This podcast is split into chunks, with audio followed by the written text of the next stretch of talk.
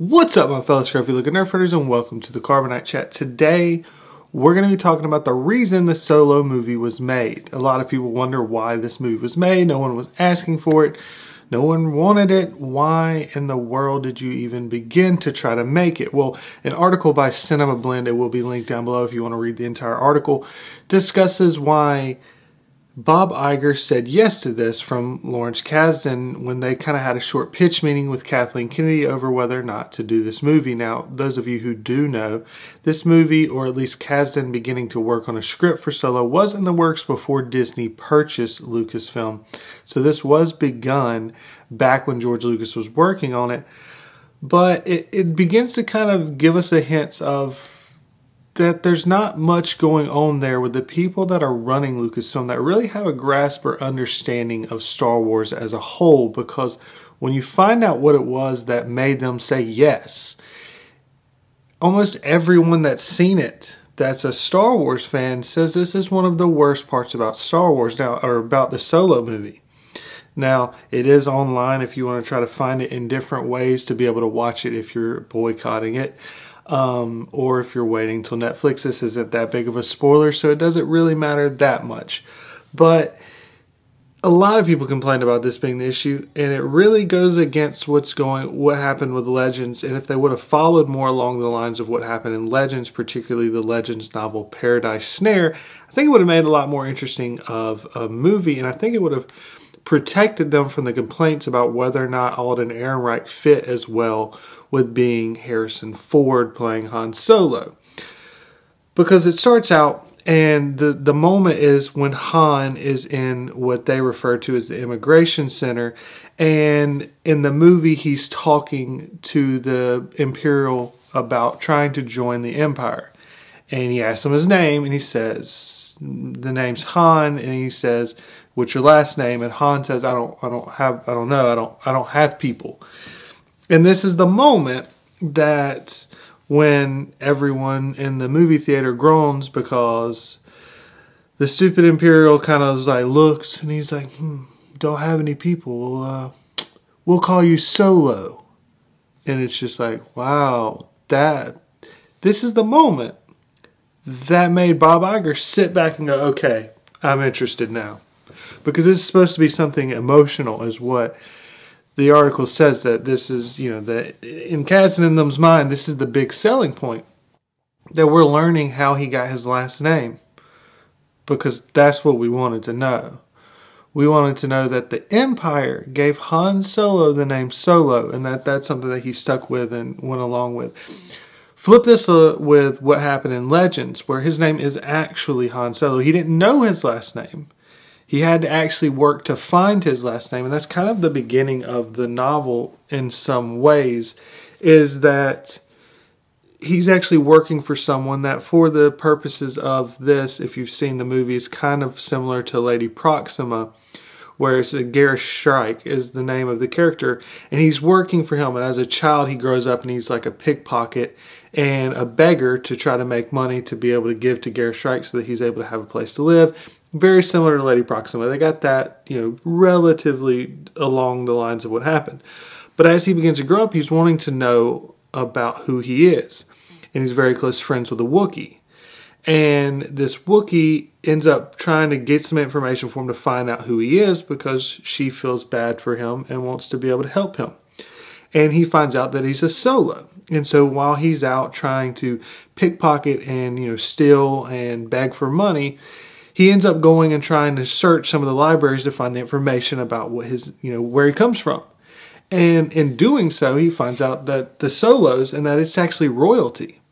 And that he actually comes from a royal line. And although some of them are kind of uh, villainous and kind of infamous for some things that they have done, which he actually even kind of likes, but he finds out that there may be relatives to him and he goes to try to find out where they're at to try to meet with them. Maybe they'll take them him in, especially if they're a wealthy family. And it's kind of this story of him trying to figure that out and find it out. And he goes, and it doesn't really work out that well for him. And he he finds a close relative, but not his actually family, at the very beginning of all of this, and and it just it goes wrong.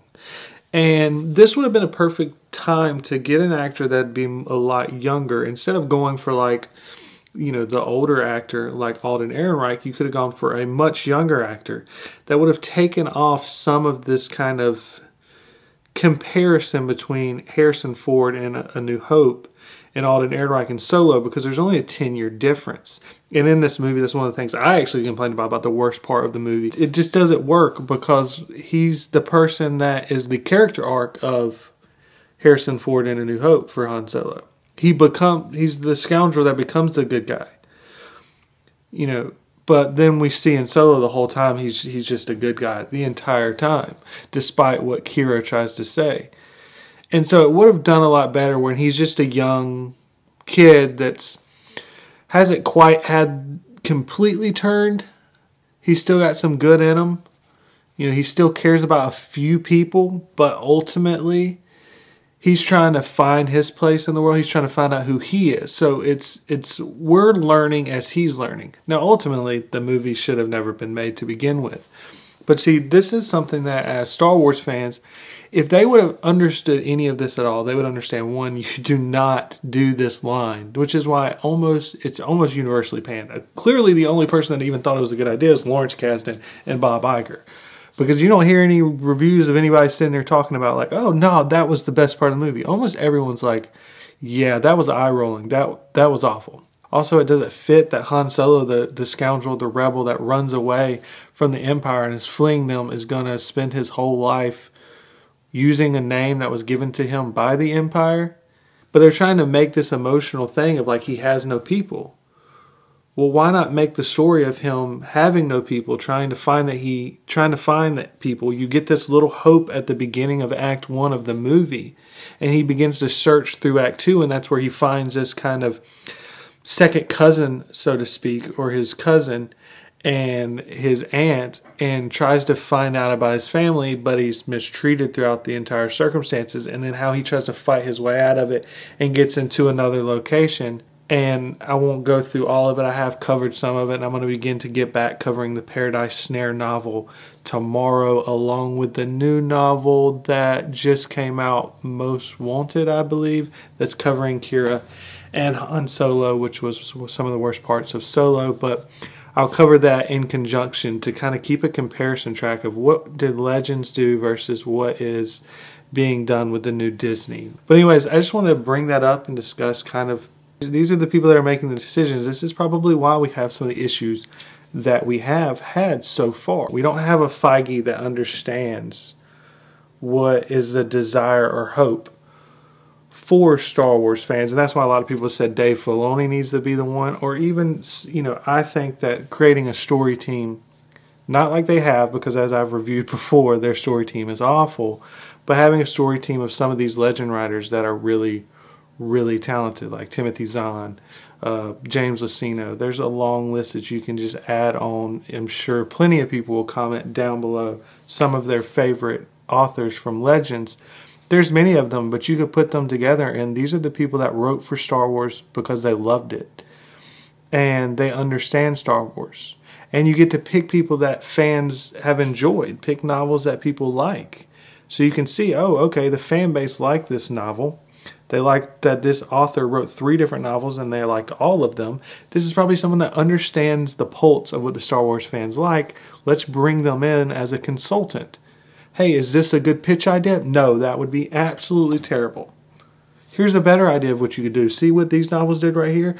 Let's kind of take with this and build the story out here. If you wanted to build a trilogy with Solo, which they're clearly trying to do, you could build that out about him finding his name, trying to get away, realizing he is someone of something, and deciding that he wants to get out from Corellia and begin to try to go and do something on his own. You know, something along those lines. And you could have picked a much younger actor that could have been really good that would have given them time to not be so compared.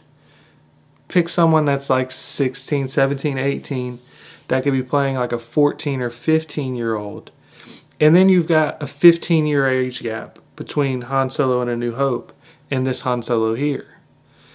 and you've got time to kind of dirty him up, grime him up. By the end of the first movie, it should begin to start to turn him, but you don't have as much of, oh, he needs to look just like him, or oh, he needs to act just like him, or any of these things. And by the time you've got a few movies, it's better. Again, as I've said before, I'm not calling for a solo movie. They shouldn't have ever attempted to do it, but we've got it. Did you like this scene? Did you like this moment? Did anyone? Because I can't imagine anyone actually seeing this and be like, wow, that's cool. I'm so glad to know that Han didn't even have a last name and Solo was just given to him by some random Imperial captain. Does anyone actually like that? But anyways, I look forward to hearing your thoughts down below and discussing them with you. And as always, thank you very much for watching. And never forget you Nerf I love.